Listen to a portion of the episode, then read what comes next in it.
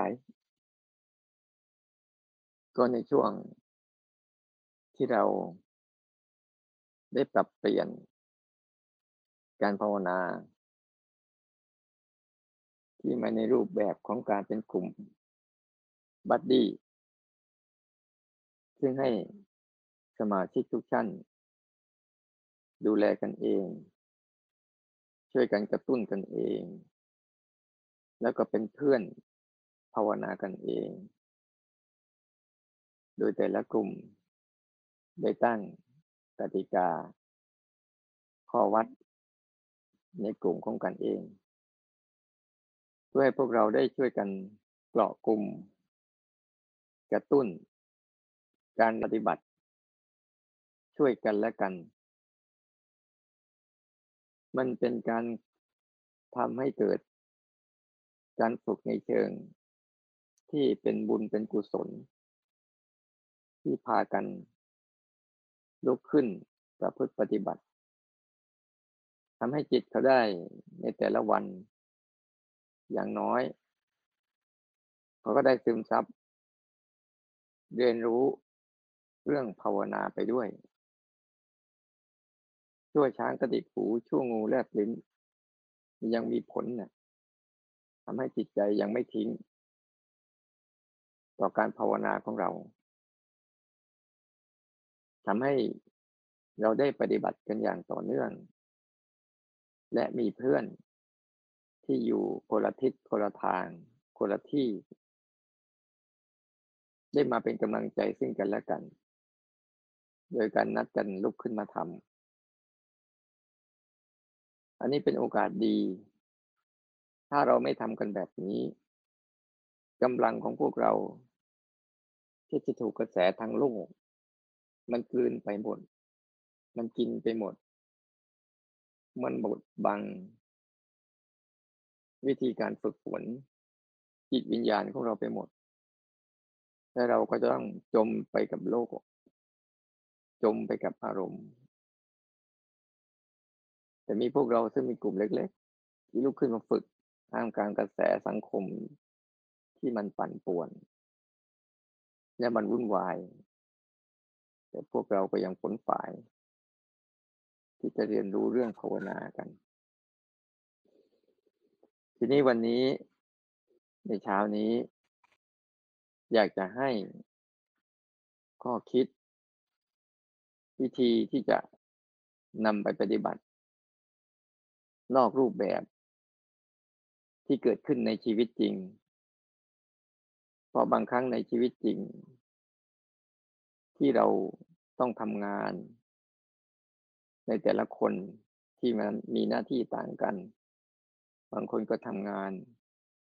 บางคนก็ว่างจากงาน จะได้เอาอุบายในการฝึกฝน ที่จะต้องหาวิธี ฝึกปฏิบัติให้ได้ ทุกๆสถานการณ์ ไม่ว่าสถานการณ์ภายนอกจะเป็นอย่างไร ในเบื้องต้นที่เราอาศัย หลักของตัวรู้สึกตัว ที่ทำหน้าที่รับรู้อารมณ์เป็นหลัก อันนี้คือหลักใหญ่เป็นแกนกลาง เป็นหลักปฏิบัติ ที่เราต้องฝึกฝนให้ชำนาญ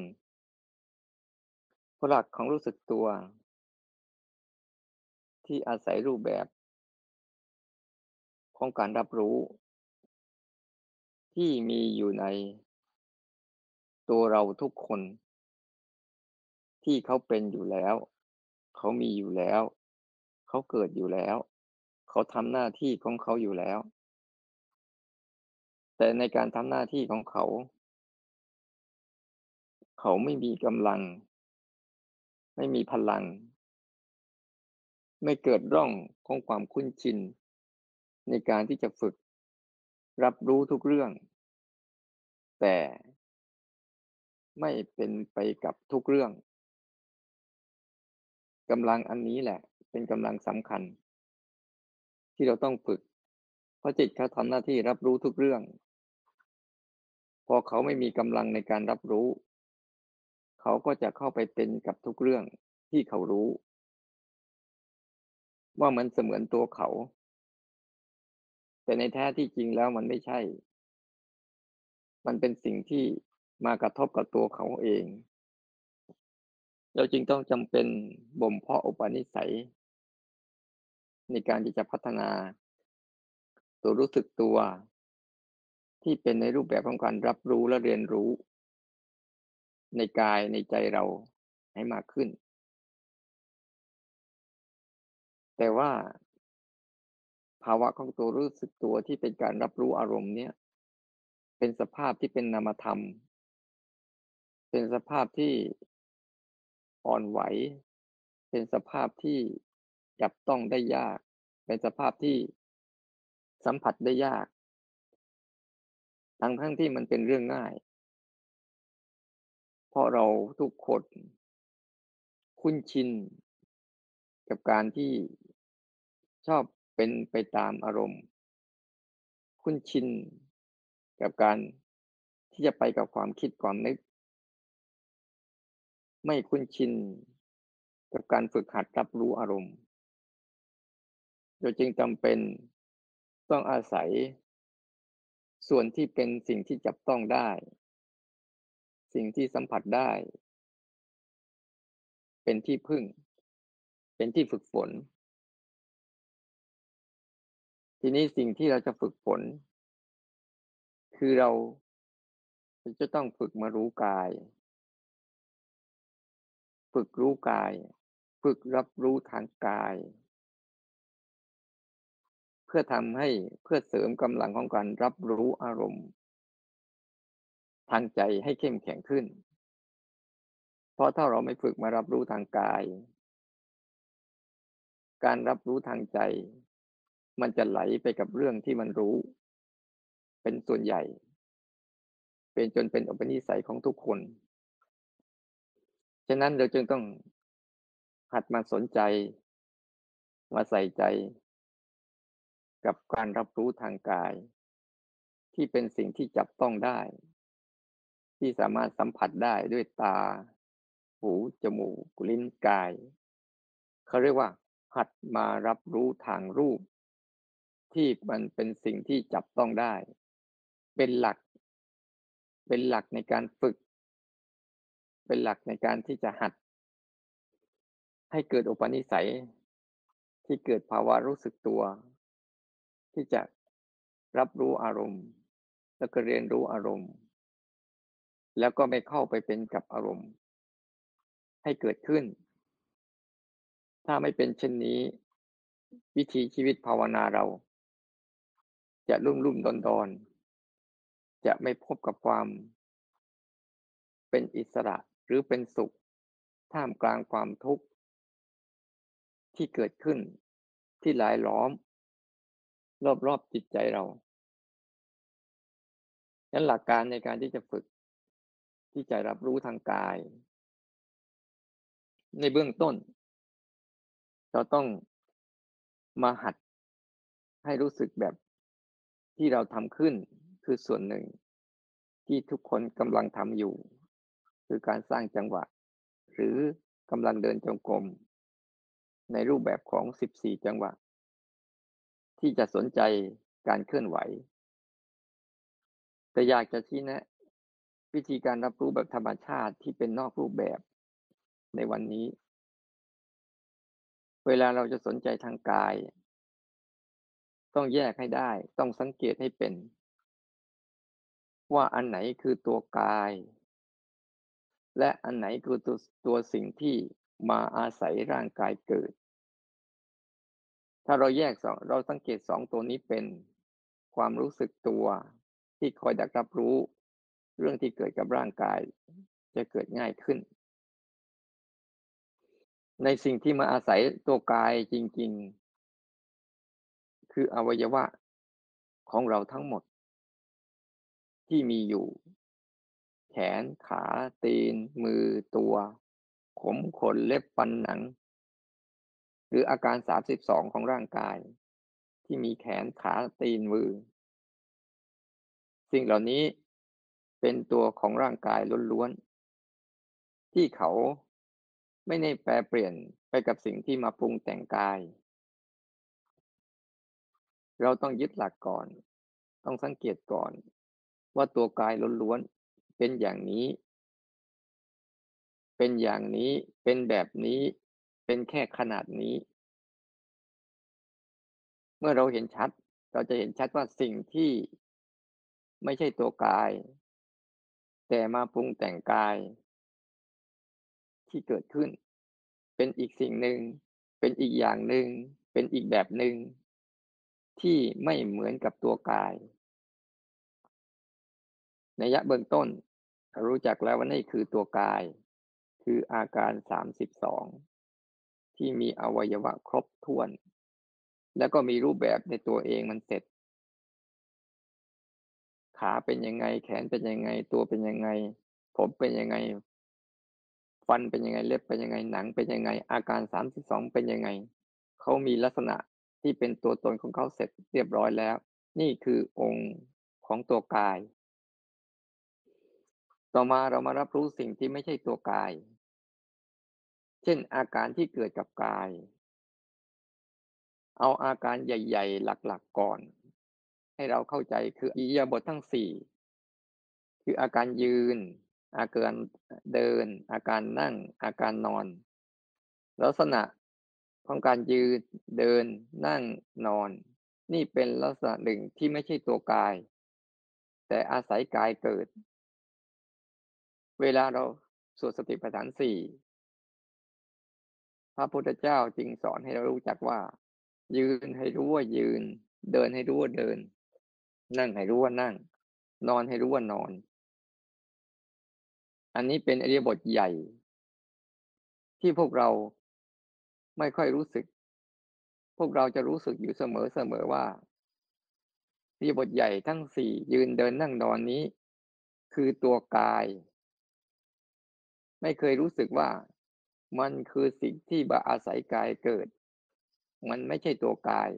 เพราะลักษณะมันไม่เหมือนกัน เวลาเราเปลี่ยน เปลี่ยนท่าไป มันจะปรากฏได้ทีละท่า เช่นบางคนอยู่ในท่านั่ง อาการนั่งมันอาศัยกายเกิด อาการยืน อาการเดิน อาการนอนก็จะหายไป หรือแม้แต่บางครั้งอาการนอนเกิดขึ้นมา อาการนั่งอาการยืนอาการเดินก็จะหายไป เขาจึงมาอาศัยการเกิดกันแต่ละขณะ แต่ละช่วง แต่ละเวลา แต่ละโอกาส อันนี้เป็นอิยบทใหญ่ที่เราสามารถนำมาฝึกได้ ฝึกมารับรู้ได้ ในลักษณะอาบุญบทใหญ่ที่เป็นไปในวิถีชีวิตอยู่แล้ว แต่เราไม่สนใจ แต่เราไม่ใส่ใจ แต่เราไม่เคยฝึกรับรู้ ลักษณะของมันอย่างชัดๆ อย่างที่มันเป็น เรามัวแต่เพลิดเพลินไปกับเรื่อง ที่เข้ามาทางตาหูจมูกลิ้น หรือแม้แต่ความคิดนึก จึงไม่ลึกซึ้งกับการสัมผัสมัน ทุกคน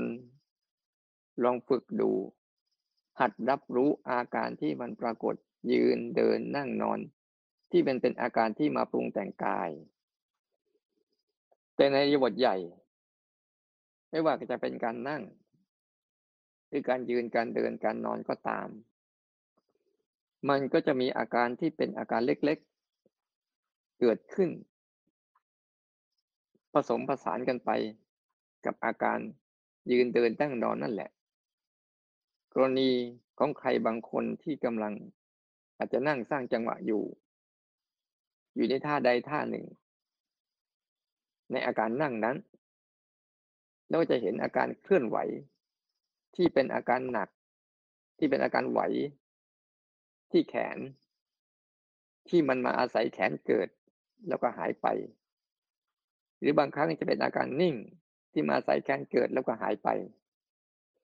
หรือบางครั้งจะเป็นอาการหนัก อาการเบา ที่มาอาศัยแขนเกิด รือบางครั้งจะเป็นอาการการทบของฝ่ามือ เวลาเราสร้างจังหวะ หรือเวลาฝ่ามือเราไปกระทบกับอะไร จะเป็นอาการเย็นอาการอุ่น อาการนิ่ม แล้วแต่มันจะปรากฏ แต่มันปรากฏในในอาการของร่างกายที่กำลังนั่งอยู่ แล้วยังมีอีกเยอะแยะ บางครั้งมันเจ็บ บางครั้งมันปวด บางครั้งมันเมื่อย บางครั้งมันอุ่น บางครั้งมันร้อน บางครั้งมันเย็น บางครั้งมันมีการกระพริบตา บางครั้งมีการหายใจ สิ่งเหล่านี้เป็นสิ่งที่อาศัยกายเกิดทั้งนั้นเลย ไม่ว่าจะเราจะทำกิจกรรมอื่น ๆ จะมีเยบทใหญ่ แล้วก็เยบทย่อยที่เป็นสัมปชัญญะบัพพะคูเหยียดเคลื่อนไหว เหลียวซ้ายแลขวาก้มเงย เดินหน้าถอยหลัง เวลากินเวลาดื่ม เวลาเคี้ยวเวลาลิ้ม เวลาเจ็บอุจจาระปัสสาวะ นี่เป็นอาการที่เกิดขึ้นตั้งแต่เราตื่น ตื่นขึ้นมาปุ๊บ อาการเหล่านี้ก็จะรอท่า แต่เราไม่ไม่ยอมรับรู้ เราไปรับรู้อารมณ์และความคิดเป็นหลัก จิตจึงไม่มีกำลังในการที่จะรู้แล้วไม่เข้าไปร่วม มีแต่รู้อะไรก็เข้าไปร่วมอันนั้น เราจึงต้องฝึกหัด และวิธีฝึกหัดอีกอันหนึ่ง ที่เป็นธรรมชาติก็คือ ให้อาการเหล่านี้เกิดขึ้นมาก่อน แล้วเรารู้ไป อาการต่างๆได้เกิดขึ้นมาก่อน แล้วเราหัดรู้ไป ไม่ต้องไปตั้งใจที่จะรู้ก่อนเขาเกิด ให้เขาเกิดก่อนแล้วทำหน้าที่รับรู้ ให้อย่างมั่นคง ให้เขาเกิดมาเพื่อฝึกการรับรู้ของเราให้มั่นคง จนกระทั่งกำลังของตัวรับรู้ของเราเอง มีกำลังในการที่จะแยกตัวเองออกมาเป็นอิสระ เอาสิ่งต่างๆ มาเป็นแค่เครื่องมือฝึกในการรับรู้ทั้งหมดเลย ไม่มีการจัดการไม่มีการแทรกแซงแต่มีแต่การศึกษา แต่มีแต่การเรียนรู้ เพื่อพาจิตเขาไปสัมผัสมันตรงๆ ว่าสิ่งเหล่านี้ไม่ใช่ตัวเขาสู่ตัวเขาไม่ใช่สิ่งเหล่านี้ แต่ตัวเขากำลังทำหน้าที่รู้สิ่งเหล่านี้อยู่ฉะนั้นในเบื้องต้นในแต่ละวัน ให้เราหัด เราจะอยู่ในยบทใหญ่เป็นหลัก และหัดรู้เขาเขาบ่อยๆ คนไหนที่มีจิตที่เป็นอุเบกขา มีกำลังเพียงพอเนี่ย ถ้าเขารู้ยบทใหญ่ได้อย่างต่อเนื่องและยาวนานด้วยจิตที่เป็นกลาง ไม่มีการต้านและไม่มีการตาม แต่มีการรับรู้อยู่ ถ้าเขารับรู้ได้ต่อเนื่องและยาวนานพละกำลังของสมาธิจะตามมา เพราะสมาธินี่ เขาต้องการทำให้จิต หัดรู้ ลักษณะเรื่องใดเรื่องหนึ่ง ให้นานๆ แต่บนพื้นฐานของการไม่ได้บังคับ เป็นบนฐานของการแค่รับรู้มันสบายๆ ไม่ได้เอาผิดเอาถูก หรือไม่ได้ยึดจะเอาดีเอาชั่วอะไรกับมันในบทใหญ่บางครั้งเราอาจจะรู้ยบทนั้น บางคนนั่งทำงานอยู่ อาจจะรับรู้การนั่งของตนเอง เป็นหลัก แล้วก็สัมผัสอาการอื่นๆที่เกิดขึ้นมา ในรอบๆตัว ที่เป็นทางกาย ที่กำลังปรุงแต่งกาย เช่นร้อน เช่นเย็น เช่นนิ่ม เช่นแข็ง เช่นกับพริบตาหายใจ ร้อนเย็น เคลื่อนไหวไปหยิบจับ อะไรต่างๆ เนี่ย สิ่งเหล่านี้จะเป็นสิ่งที่มาอาศัยกายเกิด แล้วเขาก็จะจากไป เกิดดีบ้างไม่ดีบ้าง เราจะได้ฝึกหัดทำให้ใจเราละหัดรับรู้สิ่งเหล่านั้น อย่างที่สิ่งเหล่านั้นเป็น ถ้าเราฝึกหัดได้บ่อยๆต่อไป เราก็จะรับรู้แบบลักษณะเดียวกัน ตัวจิตจริงๆเป็นอันหนึ่ง และตัวที่สิ่งที่มากระทบกับจิต ก็เป็นอีกอันหนึ่ง ที่มันไม่ใช่ตัวจิต มันเหมือนกับตัวกายจริง ๆ คืออันนี้ และยืนเดินนั่งนอน ผู้เหยือดเคลื่อนไหวเลี้ยวซ้ายและขวาก้มเงย เย็นร้อนอ่อนแข็ง อันนี้ไม่ใช่ตัวกาย แต่เป็นสิ่งที่ตัวอาศัยกายเกิด เหมือนอายตนะต่าง ๆ เหมือนกัน เหมือนตัวหูกับตัวเสียง ที่มันไม่ใช่อันเดียวกัน แต่มันอาศัยการเกิด เหมือนตัวจมูกกับตัวกลิ่นที่ไม่ใช่อันเดียวกัน แต่มันอาศัยการเกิด ตัวลิ้นกับตัวรสที่ไม่ใช่อันเดียวกัน แต่อาศัยการเกิด ตัวใจที่ทำหน้าที่รับรู้อารมณ์ กับตัวอารมณ์ที่มากระทบกับตัวมัน มันเป็นคนละอันกันดังนั้นต้องฝึกที่จะอยู่กับใจ คือทำหน้าที่รับรู้อารมณ์ แต่อย่าไปทำอะไรกับอารมณ์ ขอให้เปลี่ยนการรับรู้ไปสู่การเรียนรู้ เราเราจะเห็นลักษณะของอารมณ์ อาการของอารมณ์ ปัจจัยประกอบของอารมณ์ เหมือนเราเราเห็นลักษณะของกาย อาการที่เกิดกับกาย ปัจจัยที่ปรุงแต่งให้เกิดอาการมากระทบกับกาย จะมีลักษณะแบบนี้นะลักษณะของกายเป็นอย่างนี้ ลักษณะของสิ่งของอาการที่เกิดกับกายก็คือ ความเป็นทุกข์ ความเปลี่ยนแปลง และก็ความแตกสลาย นี่คือลักษณะของสิ่งที่มาทบกับกาย ส่วนอาการที่มากระทบกับกายนั้น ก็แล้วแต่ปัจจัยประกอบมัน บางครั้งประกอบปัจจัยประกอบเป็นอาการร้อนมากระทบ อาการเย็นมากระทบ หรืออาการนิ่มอาการแข็งอะไรต่างๆ ที่เขาสร้างเป็น ลักษณะของอาการแล้วมากระทบกับกายปัจจัยประกอบที่ประกอบเกิดขึ้นเป็นอาการสามลักษณะนี้ ใจเราเหมือนกัน ลักษณะของใจคือทำหน้าที่รับรู้อารมณ์ ลักษณะของอารมณ์ก็คือเป็นทุกทุกอารมณ์ เปลี่ยนแปลงทุกอารมณ์ แตกดับทุกอารมณ์ ปัจจัยประกอบของมันก็แล้วแต่เขาเรียกว่าขันห้าในภาษาที่เราว่า คือเอารูปเอาเวทนา เอาสัญญา เอาสังขารมาปรุงเป็นเรื่องราว แล้วก็ประกอบเป็นอาการ แล้วก็มากระทบกับใจฉะนั้นถ้าเราทำหน้าที่ในการฝึกรับรู้ใจเราเข้มแข็งเราไซเราแทบไม่ต้องทำอะไรเลย ไม่ต้องทำอะไรเลย เพราะทุกอย่างเขาจะสลายเขาจะเป็นทุกข์ของเขาเองเขาจะเปลี่ยนแปลงตัวเขาเอง แล้วเขาก็จะสลายของเราเอง ทุกวันนี้ที่เราภาวนาแล้ว ใจเราไม่ค่อยสงบนิ่ง เพราะใจเราชอบ ที่จะไปทำอะไรกับสภาวะที่เขาทำมาสำเร็จเรียบร้อยแล้ว เช่นทำหน้าที่ของตนเองให้สมบูรณ์ คือทำหน้าที่ฝึกการรับรู้ทุกๆขณะ ในเวลาปัจจุบัน ให้ต่างๆเขาเกิดขึ้นก่อน แล้วรับรู้เข้าไป เรียนรู้เข้าไป สังเกตเข้าไป ส่งเสริมการรับรู้ให้เข้มแข็งขึ้นจะในเช้านี้ให้ข้อคิดในการฝึก ก็ขอให้พวกเรา ได้มีกำลังใจ ในการที่จะตั้งใจฝึกฝน เพื่อนำจิตวิญญาณของตน ให้ก้าวหน้าขึ้น ในท้ายที่นี้ ขอให้พวกเรา ตั้งใจ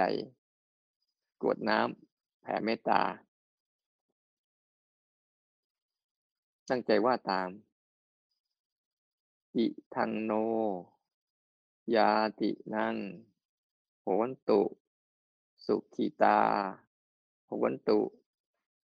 ยาตะโย ด้วยอำนาจ แห่งการสะสมบำเพ็ญเพียร ภาวนาของพวกเรา ขอให้ญาติทั้งหลาย จงได้รับส่วนบุญส่วนกุศล ขอให้สรรพสัตว์ทั้งหลาย จงได้รับส่วนบุญส่วนกุศล ขอให้บุคคลทั้งหลาย ที่เกิดอยู่บนโลกนี้ หรือที่ตายไปแล้ว จงได้รับส่วนบุญส่วนกุศล อให้ประเทศชาติ ที่พวกเราได้อาศัยอยู่ ที่กำลังเดือดร้อนกำลังวุ่นวาย หรือกำลังทำดีและทำไม่ดีทุกท่าน จงได้รับส่วนบุญส่วนกุศล การภาวนาของเรา ในครั้งนี้และทุกๆครั้งตลอดไป ด้วยเทินสัพเพสัตตา สัตว์ทั้งหลาย ที่เป็นเพื่อนทุกข์เกิดแก่เจ็บตาย